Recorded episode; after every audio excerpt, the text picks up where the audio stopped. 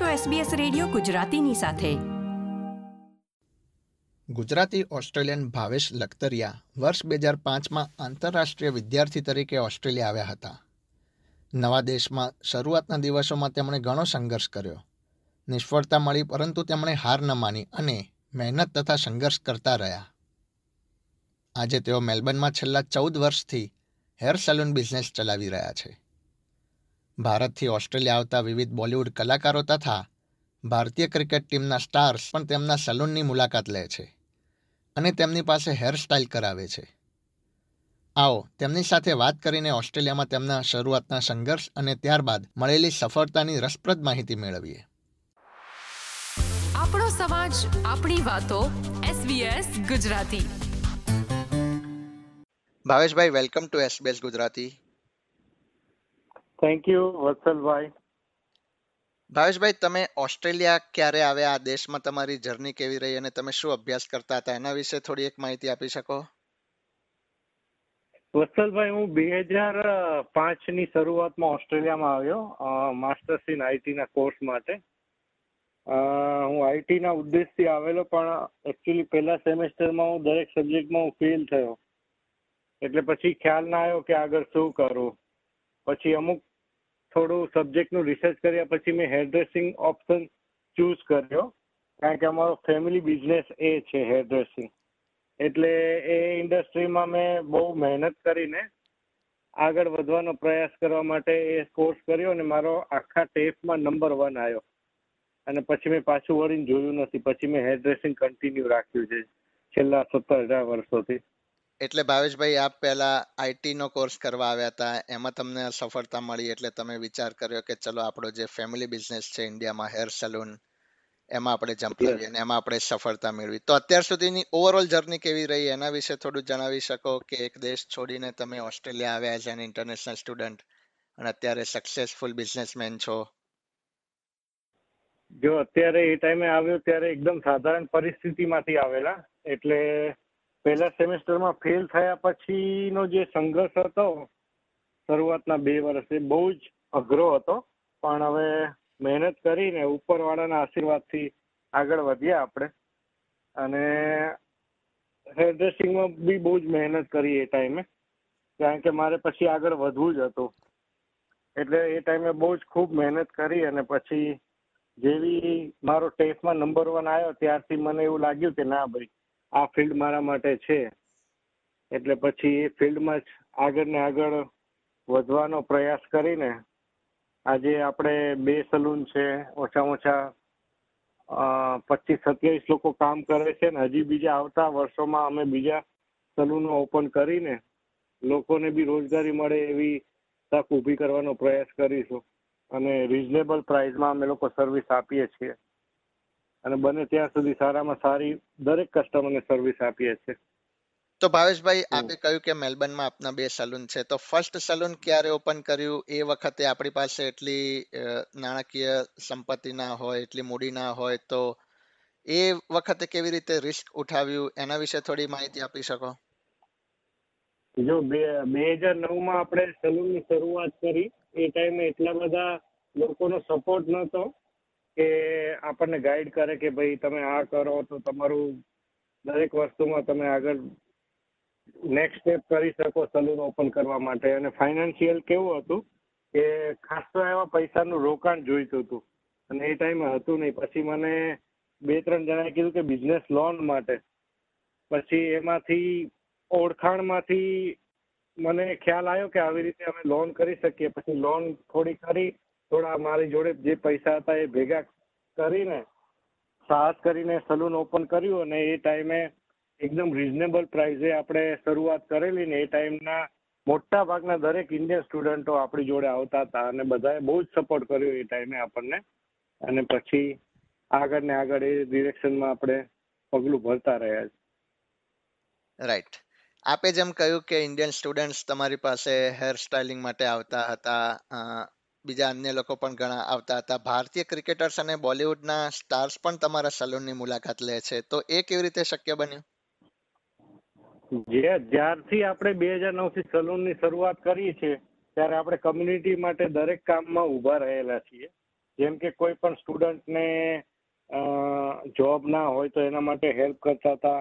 કોઈ પણ સ્ટુડન્ટ નવો આવ્યો હોય તો એકોમોડેશનમાં હેલ્પ કરતા હતા. દરેક કમ્યુનિટીની ઇવેન્ટ આપણે મોટા ભાગે સ્પોન્સર કરીએ સપોર્ટ કરીએ. એટલે એ ટાઈમથી જેટલા બી કલાકારો હતા, એ નામ સાંભળીને આપણા સલૂનમાં આવતા રહ્યા છે. અને દરેક લોકોને આપણે બેસ્ટ પોસિબલ સર્વિસ આપી છે.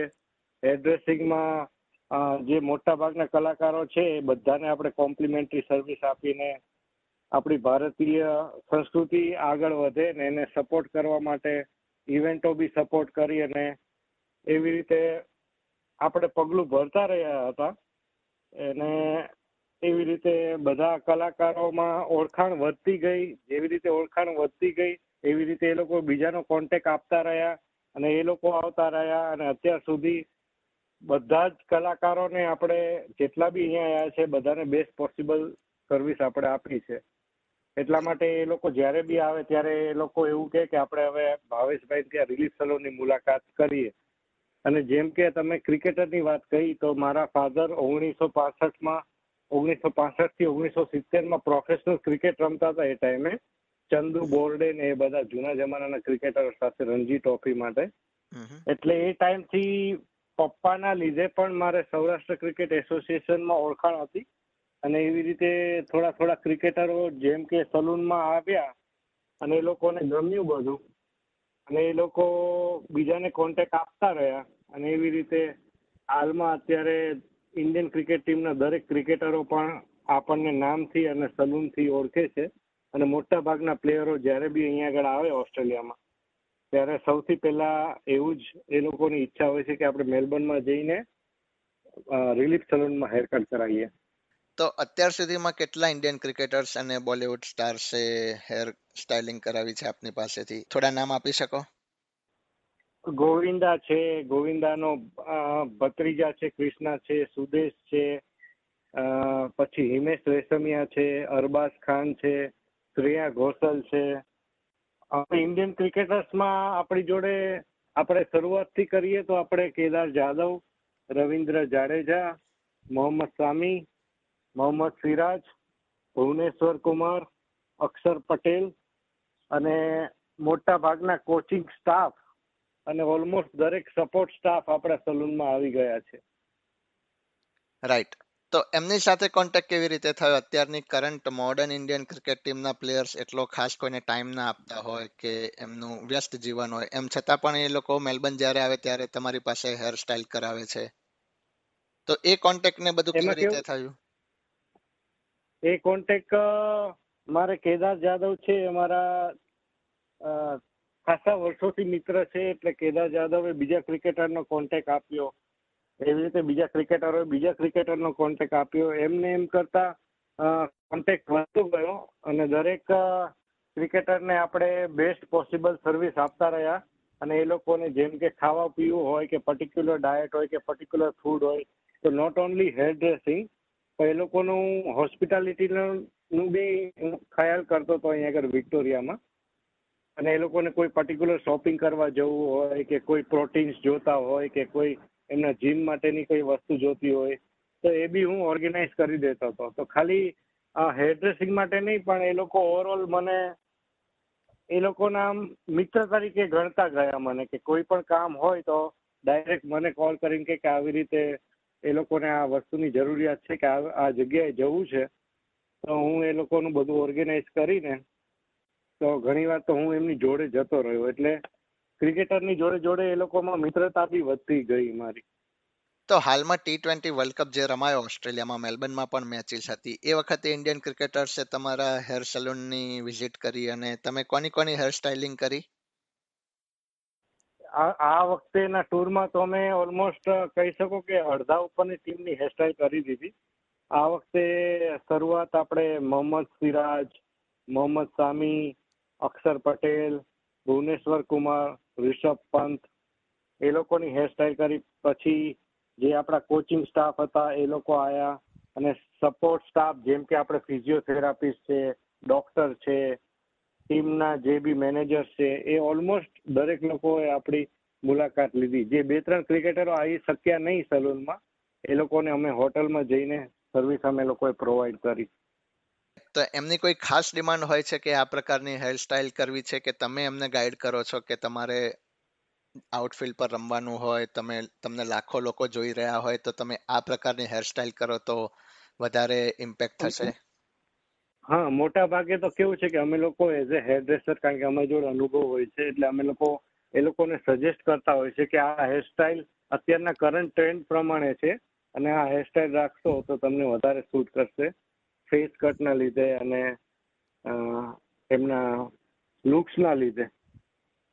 એટલે મોટા ભાગે તો અમે જ એ લોકોને રેકમેન્ડ કરતા હોય છે અને એ લોકો અમુક વાર અમને રેકમેન્ડ કરે તો અમે ડિસ્કસ કરીને એ લોકોની જે રિક્વાયરમેન્ટ હોય એ ફૂલફિલ કરી આપીએ છીએ. તો ઇન્ડિયન ક્રિકેટર્સ કે બોલિવૂડ કલાકારો જેટલા બધાએ તમારા સલૂનની વિઝિટ કરી કે તમે એમની હેરસ્ટાઇલ કરી એમની સાથેનો કોઈ ખાસ કિસ્સો તમારે અમારી સાથે શેર કરવો હોય તો? અ, બહુ બધા કલાકારો આવી ગયા જોડે પણ જેમ કે અક્ષરભાઈ છે અક્ષરભાઈ એ મારા ખાસ ખાસ મિત્ર જેવા થઈ ગયા છે. એટલે ખાલી એક કિસ્સો તો હું તમને એ કહી શકું કે જ્યારે અક્ષરભાઈ છે એ સાદું અને સાત્વિક જીવ, ભોજન પ્રિફર કરે છે. આપણને એવું લાગતું હોય કે આ લોકો એકદમ સ્ટ્રિક્ટ ડાયટ કરતા હોય છે. તો અક્ષરભાઈ જે છે, એ મને કાયમ એવું કહે છે કે મને ખીચડી અને સબ્જી, આપણું જે ગુજરાતી ભોજન હોય છે, એ મને ઓર્ગેનાઇઝ કરાવી આપો. એટલે હું એ કિસ્સો એમનો હંમેશા જ યાદ રાખું છું કે એમની સાદાઈ ભરી જિંદગીમાં સાદું ભોજન, મતલબ સાદું ભોજન જ એ પ્રિફર કરે છે. બીજો રસપ્રદ કિસ્સો રહ્યો કે જેમ કે ઇન્ડિયા પાકિસ્તાનની મેચ હતી, તો સવારે હું બધાને ચા નાસ્તાનું જે અડધા ક્રિકેટરને ઓર્ગેનાઇઝ કર્યું, ત્યારે એના આગલા દિવસે મને ભુવનેશ્વર કુમારની જોડે વાત થઈ. અને ઇન્ડિયા પાકિસ્તાનની મેચ હતી, એના ગણતરીના કલાકો પહેલા જ એમને મને એવું કહ્યું કે ભાવેશ, આજે મારે હેર કટ કરવાના છે. એટલે ગણતરીના કલાક પહેલા જ એમને મેં હેર કટ કર્યા અને મેં એમને ગુડ લક પાઠવ્યું અને એ મેચ આપણા દિવાળીના આગલા દિવસની મેચ બહુ જ હાઈ વોલ્ટેજ ગેમ હતી ઇન્ડિયા પાકિસ્તાનની. અને ભુવનેશ્વર કુમાર જોડે હું રહ્યો એ મારા માટે અત્યંત પ્રસંગવાળો સારા પ્રસંગવાળો કિસ્સો રહ્યો છે. અને મેં એમને બહુ જ શુભેચ્છા પાઠવી. રાઈટ એટલે ઇન્ડિયા જે ઇન્ડિયા પાકિસ્તાનની મેચ જે હતી એના ગણતરીના કલાકો પહેલા તમે એમની હેરસ્ટાઇલ કરી. હા મોર્નિંગમાં જ અને સાંજે બપોર પછી મેચ હતી.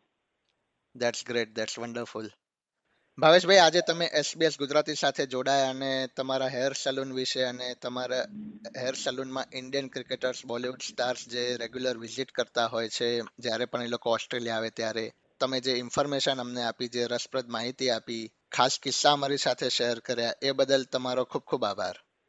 Thank you very much Vatsalbhai, અને thank you very much SBS જેને મને ઓપોર્ચ્યુનિટી આપી આ ઇન્ટરવ્યુ માટે. આ પ્રકારની વધુ માહિતી મેળવવા માંગો છો? અમને સાંભળી શકશો Apple podcast Google podcast Spotify કે જ્યાં પણ તમે તમારા પોડકાસ્ટ મેળવતા હોવ.